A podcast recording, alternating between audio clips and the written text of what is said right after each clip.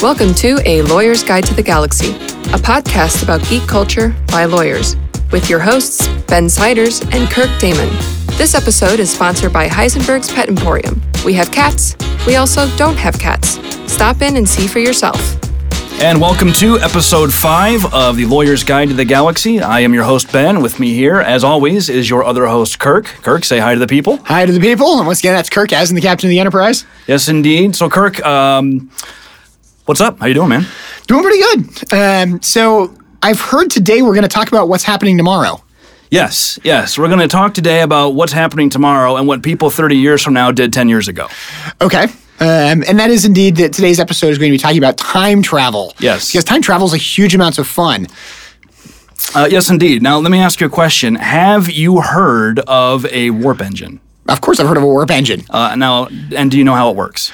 Uh, yeah, you put these big nacelles in the back of a spacecraft, and Scotty tells you whether or not you're going to blow them up. Broad, broad, broad strokes, we warp space time, and then the vessel it's attached to moves forward. right? Exactly. How about uh, how about transporters? Yep, definitely heard about transporters. And what do they do?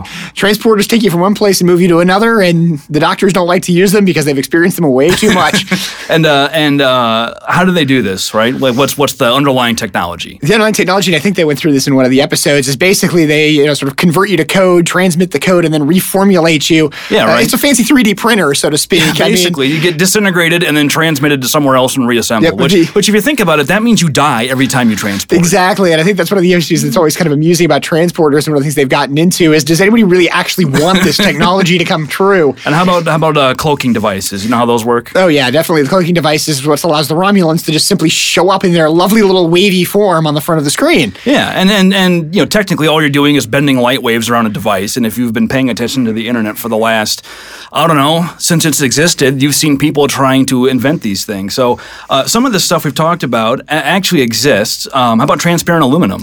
Oh yeah, transparent aluminum is a staple in conjunction of Star Wars, uh, Star Trek at this point. Yeah, and, and there actually is such a thing. It's uh, I looked it up right before we started. It's called aluminum oxynitride. It's a transparent ceramic that's actually been around for like 15 years. Yep. So so some of this stuff that like we've we've found out about in in you know Star Trek or mostly Star Trek, but in, geek culture has been the genesis for people trying to invent these things. There's I just read about I think it's called quantum tweezers. It's some sort of microscopic level tractor beam type technology. Uh, and what we're going to talk about today is, um, you know, can could you patent this stuff? So, Well, so I think an, interesting thing just to talk about is the idea that you know when, when we're talking about this sort of Star Trek technology and stuff that's technology going forward. If we go back in time, you can you can bump into this. I actually just happened to be on on, on board the Intrepid Museum out in New York City, and one of the ones they talk about, and we went through a space presentation. They go through Jules Verne's spacecraft and the spacecraft that existed, um, you know, long before humans had any form of space travel. Before, in many respects, we even really had flight um, and powered flight uh, was something that was common. And you know, you look through what these were, and one of the things they talk about is how it encouraged people, and it sort of. Um, you know, the, the science fiction became a genesis to move forward. And one of the ones he really talked about is you look at some of the original spacecraft, and I mean, they had no concept of the idea of vacuum, of needing spacesuits. I mean, these things are basically Van studies in space. Um, yeah, there's great discussion. You know, they have dogs with them, you know, sort of stuff like that. You know, all the tools they need, which includes pickaxes and things along those lines. But one of the ones that was really interesting, they actually talked about a film um, that came out where it was a German film and it actually came out and th- it basically sort of implies using a rocket. And when World War II started, it was actually suppressed because of the fact that they didn't want people thinking about the fact that rockets could potentially be used to do this. The reason being is because one of the consultants they had on it was one of the great rocket scientists. and that's actually where he'd come up with the idea of using a rocket to get to the moon. So there's some really interesting sort of things when even if you go back in time of science fiction encouraging actual innovation. So what we're going to talk about today is, is related to that, and it's how, does it work when? And this is this is going to be presented as a hypothetical, but it's not. Suppose a time traveler from the future, say the 2030s, comes back to our time and brings with him or her uh, the plans for a futuristic device. This is actually a plot device in a number of Star Trek episodes, or at least one I could think of, uh, and then and then and then tries to get IP rights to what they brought back, basically taking future technology back to the past and then trying to enrich yourself on it. Believe it or not, this has happened, uh, and this application has been filed with the patent office, and so we know what will happen. So this is one of the few episodes where we're going to have an answer to the question. Now, to understand this, you need some background on how this happened because not is all as it seems. And I'm going to let Ben tell the story because he knows this story much better than I do. I actually is a bigger followed this it was going on. So cast your mind back to the 2000 U.S. presidential election. Uh, we're talking about Bush v. Gore. Florida's up for grabs. Litigation is flying. It's like November, January, and uh, a guy starts posting on bulletin boards. And if for those of you who are under a certain age, namely our age, you may not know what a bulletin board is, but these would be old text-based BBSs uh, back in the day. It, it, it is to, it is sort of a bulletin board is to Facebook what you can say a garage sale is to eBay. Yeah, yeah. But believe it or not, there was social networking before Facebook, and this is what it was. So this is the year 2000 when Google didn't have a search engine yet. Uh, and this guy was posting on BBSs claiming to be a time traveler from the year 2036. He said he was uh, a soldier from Florida sent back in time to recover an IBM 5100 uh, mini computer uh, to deal with the Unix 2038 problem, which, if you don't know, is an elaborate, much more complex uh, version of the Y2K problem. The short version is the way Unix tracks time. Uh, in 2038, it will run out of bits and flip back over, and your Unix machines will all think it's like 1912. And of course, if you remember the Y2K bug, that'll result in apocalypse, which obviously it Yeah. did. Yeah, this this this problem's pretty much all been fixed by 64-bit operating systems, and it really only lives now in you know old embedded systems. So if just so you know, and you heard it here first, if in 2038 you are still using an old embedded Linux system you got in the late 90s, it will break. Okay. So anyway, um, uh, the guy uh, on the internet told a very elaborate story about coming civil strife resulting in the United States splitting into five districts. If this sounds like a series of movies you've heard lately, I'm sure that's a coincidence. Uh, culminating in a short but violent World War III in 2015, which obviously did not happen. Uh, this is this is you know in my opinion a bunch of nonsense, and everybody who isn't a, a, a tinfoil hat conspiracy nut should have realized that at the time. Regardless, uh, the poster uh, he went by the name John. I don't know how it's pronounced, Teeter or Titor, T I T O R. He has a Wikipedia page, so you can look him up.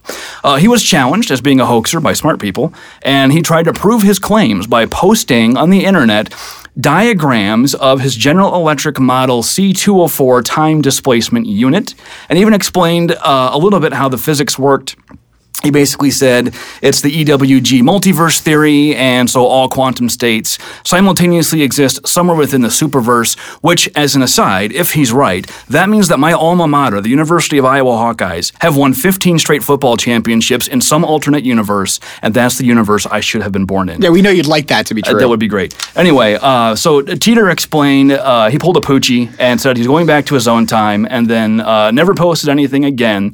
And since he never asked for money or tried to sell anything, everybody assumed he was legit. I presume he's also never been seen again. I don't know if anybody even knew who I he don't actually think was. he but- has, and and the fact that the, just the mere fact that he didn't try to sell anything as a threshold for credibility is an alarming statement about our society. But moving on, uh, fast forward to 2004. A guy named Marlon Pullman took Teeter's schematics and his explanations of how the time machine worked and filed for a patent with the U.S. Patent Office. And you can actually look it up. It's application number 10 slash 954767. We'll post that in the show notes.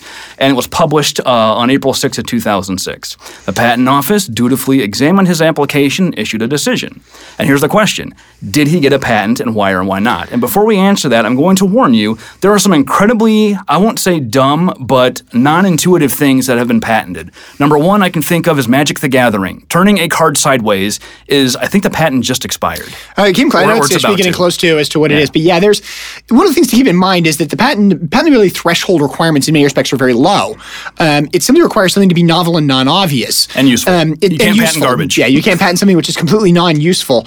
At the same time, it's one of those things where when you think about it, is you mean novel and non-obvious does not necessarily mean it's practical, or does not necessarily mean it's something everybody's going to want. I mean, one of my favorite sort of you know very old patents of, of things that is a little bit interesting is a method for waking people up um, silently. So instead of having a an alarm that goes off and makes a lot of noise, um, it drops a pillow on your head. So Well, there's a guy that patented a new way to swing on a swing, like a way to swing sideways without having to actually move your upper torso. Yep.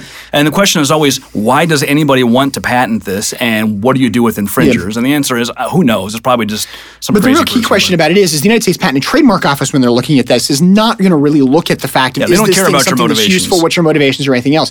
They're going to look at it and they're going to say, "Are is it novel?" Which basically means is it new? Does it not exist previously? Obviously, the time machine is new. Yep, obviously the time machine is new. Is it non-obvious? Well, we obviously don't know how to do time travel at this point in time, so presumably it's also a non-obvious method for doing it. Well, let's back up to where, where patent rights come from in the first place. Yep. So, uh, this is going to be one of the few times on this show I'm going to read to you from the law. But fortunately, it is the shortest possible statement of the law, and that's the U.S. Constitution. So, our, our patent rights in our country, at least, are defined in the Constitution. If you're curious, Article 1, Section 8, Clause 8, also sometimes called the IP Clause. And it says, uh, Congress has the power to promote the progress of science and useful arts by securing for limited times to authors and inventors the exclusive right to their respective writings and discoveries. Uh, pretty straightforward. Uh, and the key thing we're going to focus on there is securing to inventors. And that should be a hint as to how this case comes out. So there's to understand patents, you have to understand a little bit of, of the time frame in which they were uh, uh, established. The Patent Act, I, I think, was one of the first couple dozen things Congress did after But the you- you Revolution. gotta keep in mind as well, and you know what the section you just read is in the United States Constitution. This Yeah. is not an amendment to the United Yeah, States this is like the 1780s version. Yeah, in the original Constitution. And so that tells you a lot of, you know, that this was something that was very important. Now, it was obviously arising out of our English heritage. I mean, that's the reason why we had this. And, and many protections of patent and copyright arise out of England long before there is a United States. And there's there's two ways to protect cool things at the time. One was don't tell anybody. Yep. And the other one was tell everybody. And don't tell anybody is called trade secret. This is where you ferret away your your special technology. You don't tell anybody how it works or how to do it. And as long as nobody figures it out, you're the only one that can do it. Trade Now- secret is the formula for Coca Cola. We're exactly, exactly, right? You can't patent, you know, recipes for the most part. So Coca-Cola keeps that on lockdown. Uh, and if anybody else were to legally and independently figure out what's in Coke, they could make it. They can't call it Coke because of trademark, but they could make a chemically identical substance and sell it, uh, which would obviously erode uh, uh, Coca-Cola's market share. Maybe. So maybe, yeah. Uh, you know, the formula, all these pharmaceutical generics are out there too, but people still pick up, you know, the, the name brand that costs a buck more. So the, the downside to trade secrets is if somebody else figures out what you're doing, then you kind of lose the, the IP protection. The upshot is they never expire. So as long as nobody figures it out, Yep. you're all set.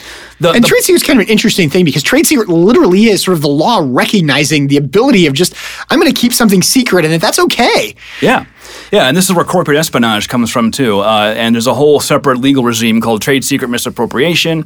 And in fact, the federal government, I think last year, finally enacted a Federal Trade Secrets Act. But uh, the as, as, a, as a public policy matter, we don't really like trade secret. We think it's better that if important scientific and technical advances are discovered, they should be disclosed. So, no, you know, way number two of protecting cool innovations is tell everybody, and that's what patents are. And conceptually, the patent is essentially a contract with the public that gives you a private right and eventually gives the public access to your technology. One of the key things to keep in mind about patents is that they are a limited time, and that's actually one of the elements you specifically said in conjunction with that constitutional quote.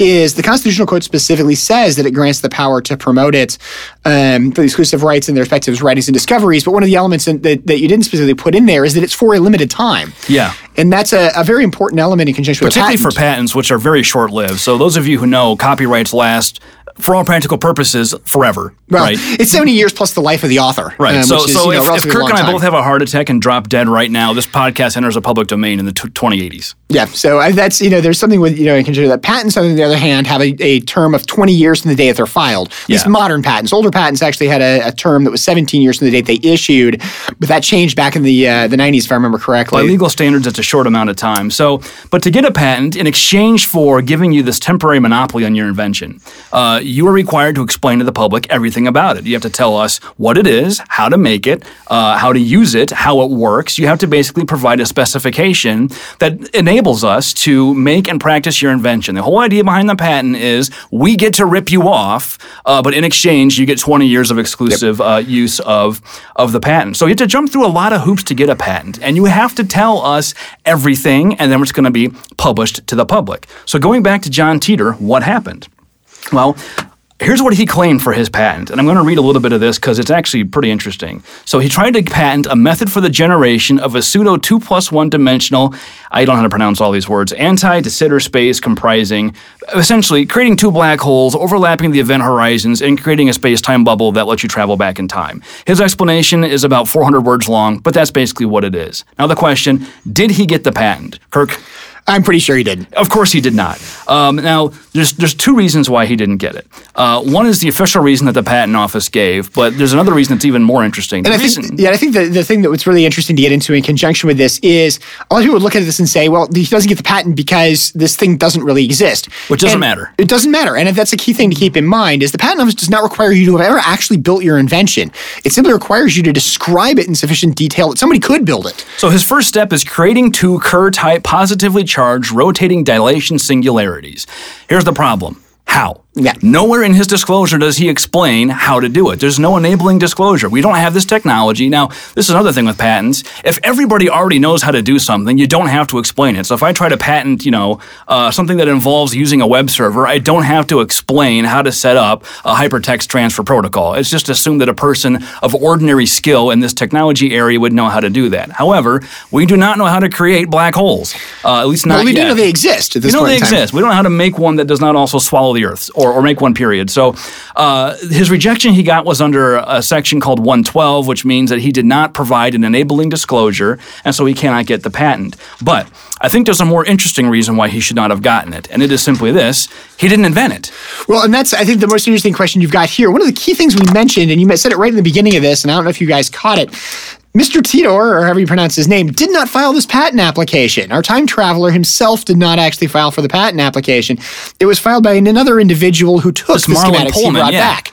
Yeah, and so uh, I guess it's possible that the Titor hoax was perpetrated by Pullman. I don't know if that's true or not. In which case, maybe Pullman did invent it. They could basically be the same person, I suppose. But here's the more interesting question. So, so what if Titor traveled back in time and then filed the application in his own name when he was like two years old? Well, and didn't we? We've sort of had something like this happen, if I remember right. Didn't this happen in like Star Trek Four, um, Yes. where we actually go back and there's an issue in conjunction with the fact that they need transparent aluminum because they need to transport the whale um, to get it back, but of course nobody knows how to make it, so they, you know, they perform it, they put it on a computer. That's right. Scotty gives of- the guy the chemical formula in exchange for the for the glass they need for the whale containment area. and he makes it, and as you sort of see serendipitously, the guy hits save, you know, in conjunction with it, um, and save the methodology. So you kind of bump into that of the idea that this is, you know, almost directly this the sort of scenario is almost directly out of a Star Trek movie. Yeah, it's pretty similar. Um, now, uh, another interesting question. So, if if Teeter filed it himself, uh, and and uh, and and he was alive and he was the inventor,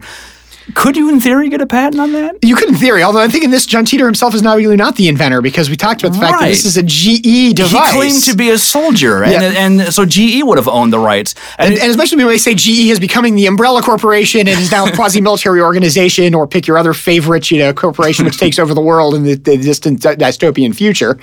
Um, that's not what he claimed. He did. He simply claimed to be a soldier. Yeah, yeah, exactly. So he didn't invent it either. So presumably, so let's just indulge for a moment this fantasy that, that all of this was legit and Mr. Teeter was telling the truth. So this means at some point in the future, GE invents a time machine, which by Somebody the way, at GE, not GE. yeah, somebody, somebody E. GE. does, and GE acquires the rights. So so buy your GE stock right now. Uh, but um, the, the the more interesting question is what happens when GE goes to pursue this patent in the two- 2030s?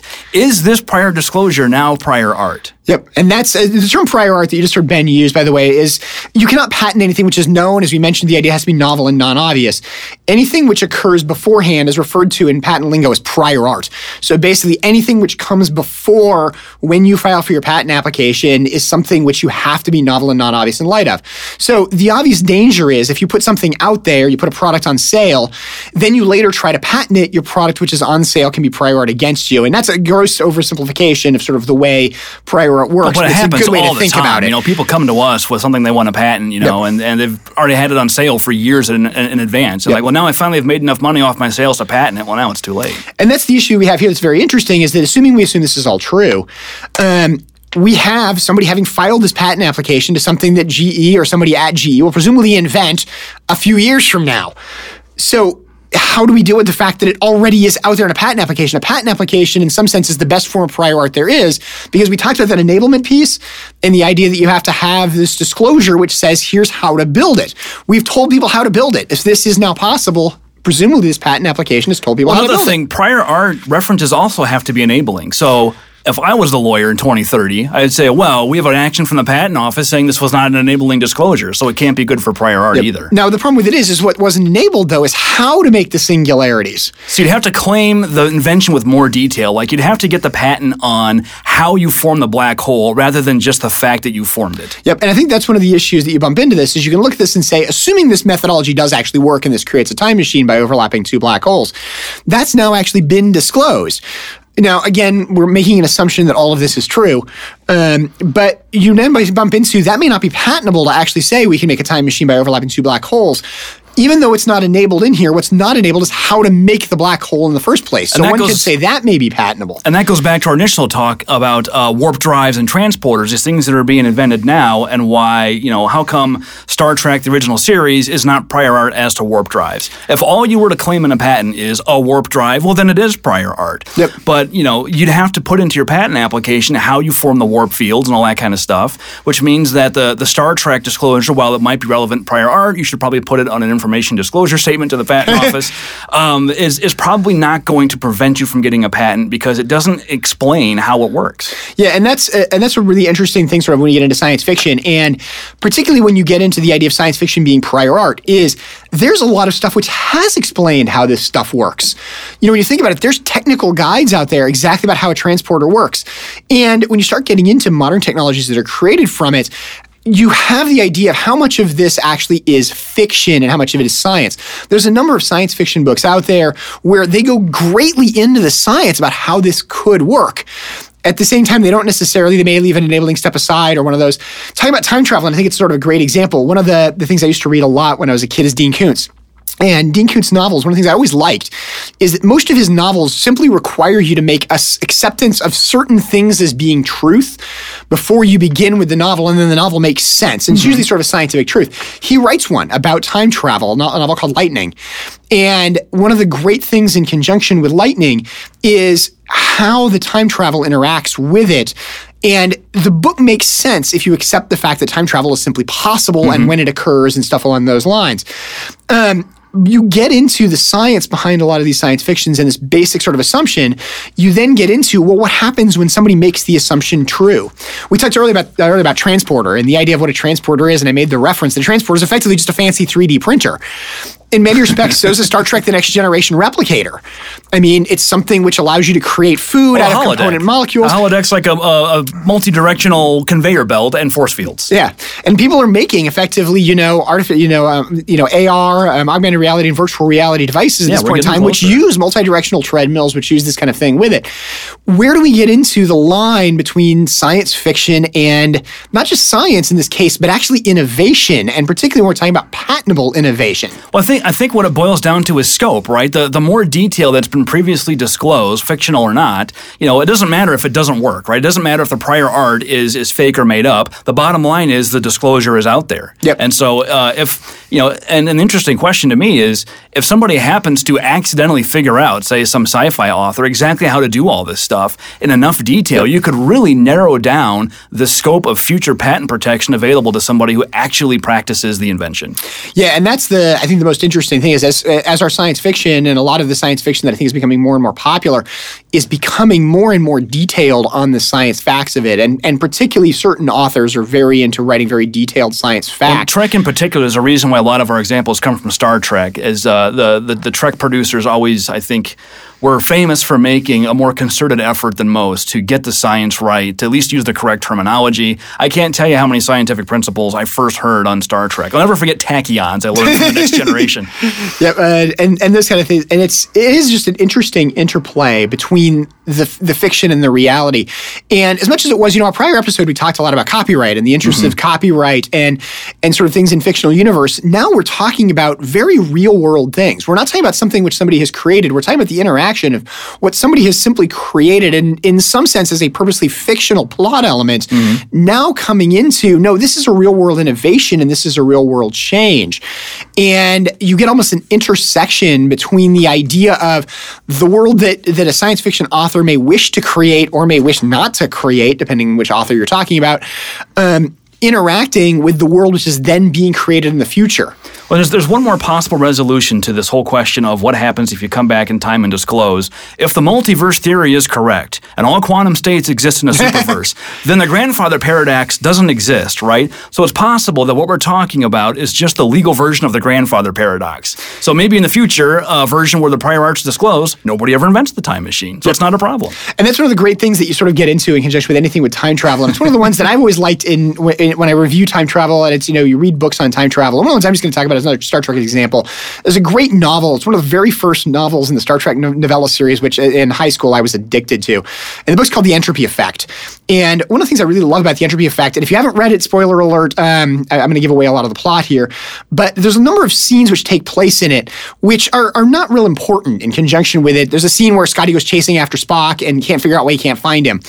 And the reason that all these scenes happen is because Spock travels back in time. But it's very important that he's already been seen in all of these scenes by somebody as the course of the book. And so when you get into the idea of time travel, we bump into the scenario that basically says, have these things already happened? And so we look at the idea of saying, hey, it's not. Is it possible to patent the time machine? Has somebody already come back in time and removed the patent for the time machine? You know, has something changed the past um, already? And again, the Dean Koontz book I mentioned, Lightning, that's another one of the same sort of important stories, which is in that one, um, it's the, the the basic premise of it, and again, spoiler alert if you haven't read the book and want to, um, is it's it's created by Nazi Germany and the guy who's coming back as a soldier, um, and he's actually jumping into the future. And the issue in conjunction with it is he wants to change. Uh, some the, the life of this person that he's this woman that he's essentially fallen in love with and has had a series of, of unfortunate events occur. And it starts off in, in the story with her having already encountered him repeated times. Mm-hmm. and that's an important element is the fact that he's already there. He already exists sort of in the past before you find out anything in conjunction with the time travel. And i think that's one of the most interesting things in conjunction with it. And in conjunction with that book, and again, you know, sort of a spoiler alert as to what it is, there's a key end as to why World War II ends. And the fact that basically he this this individual soldier on purpose ends World War II and creates the history we know in order to carry out what it is he's trying to do. So you bump into that problem of exactly how does time travel affect real world travel. Uh, another book along those lines, if anybody's interested in this kind of stuff, check out uh, The Stars, My Destination by Alfred Bester. It's sort of an older book, but uh, if you're interested in time travel paradoxes and, uh, and general sci fi stories, that's another good one. Well, I see uh, we're, we're short on time here, so we're going to wrap it up. Um, so, this again would be the part where uh, we take questions, comments, and and questions from Well Actually guys. But we, but we haven't given us any yet. They haven't given us any yet, so I don't know what you guys are doing out there, but it's, it's spending not enough time on Twitter. So, jump on Twitter, check us out on Facebook. Facebook. We're on Twitter at LGG Pod, uh, or you can and, uh, subscribe to us on iTunes, Stitcher, Podbean, uh, all the places where people who listen to podcasts get podcasts to listen to. Um, ask us questions, give us suggestions, leave us comments, and most importantly, if you like this podcast, leave us reviews. If you don't, don't. Yeah, please go back in time. If you don't like it, go go back forward wherever you came from. all right, uh, that's all I think we've got today. I think that's everything. All right, thank you for listening. The views expressed by the participants of this program are their own and do not represent the views of, nor are they endorsed by Lewis Rice LLC, its officers, directors, employees, agents, representatives, shareholders, and subsidiaries. None of the content should be considered legal advice. As always, consult a lawyer. This podcast was produced and recorded at Coolfire Studios in St. Louis, Missouri.